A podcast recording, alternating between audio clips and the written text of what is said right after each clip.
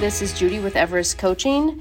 Well, May is over. It is now time to move on to June and be prepared for it. So here we are. I'm going to go over the details again of the calendar that we will send out to everybody. The calendar is for you to really make a plan to have your best June ever. Each month we send these out. Each month I do one of these messages. And I really want you, if you haven't been doing it, to start doing it. Because what you think about comes about. We know it's a fact. And we've heard it for years from all different people. And anytime it's put into place, it just keeps proving itself to be true. So what we think about comes about.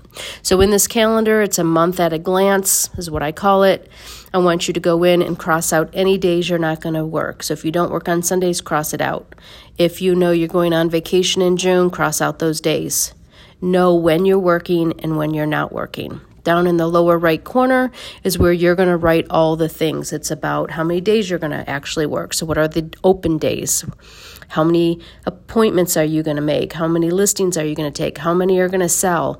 Um, we have different things uh, on the left side for any of our affiliates. Um, some of them might apply to you and some of them may not. They may you may have something different. Put it there. What are your goals for June? How many people do you want to help?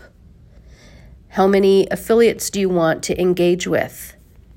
What is your plan so that you do have this best June that you can have?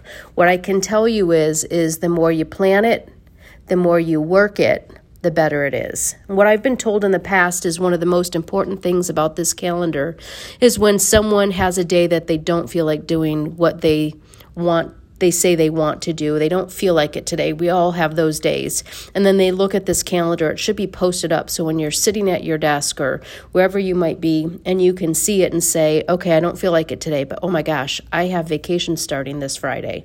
I better work the days I have to work." Because I already have days planned off. It's okay to have those days off. The more you work the work you're supposed to on the days you're that you have open that you're supposed to be working, the easier it is to take those days off. So I'm not saying don't work, just work on the days you're supposed to and work it to your fullest. All right, you guys, your job isn't getting easier, you're just getting better. Fill out this calendar as soon as it gets to you. Share it with somebody. Share it with me. I'm happy to help anybody that needs it. Hold you accountable and hold you to your plan so that June, this June, is your best one ever. Have a great week.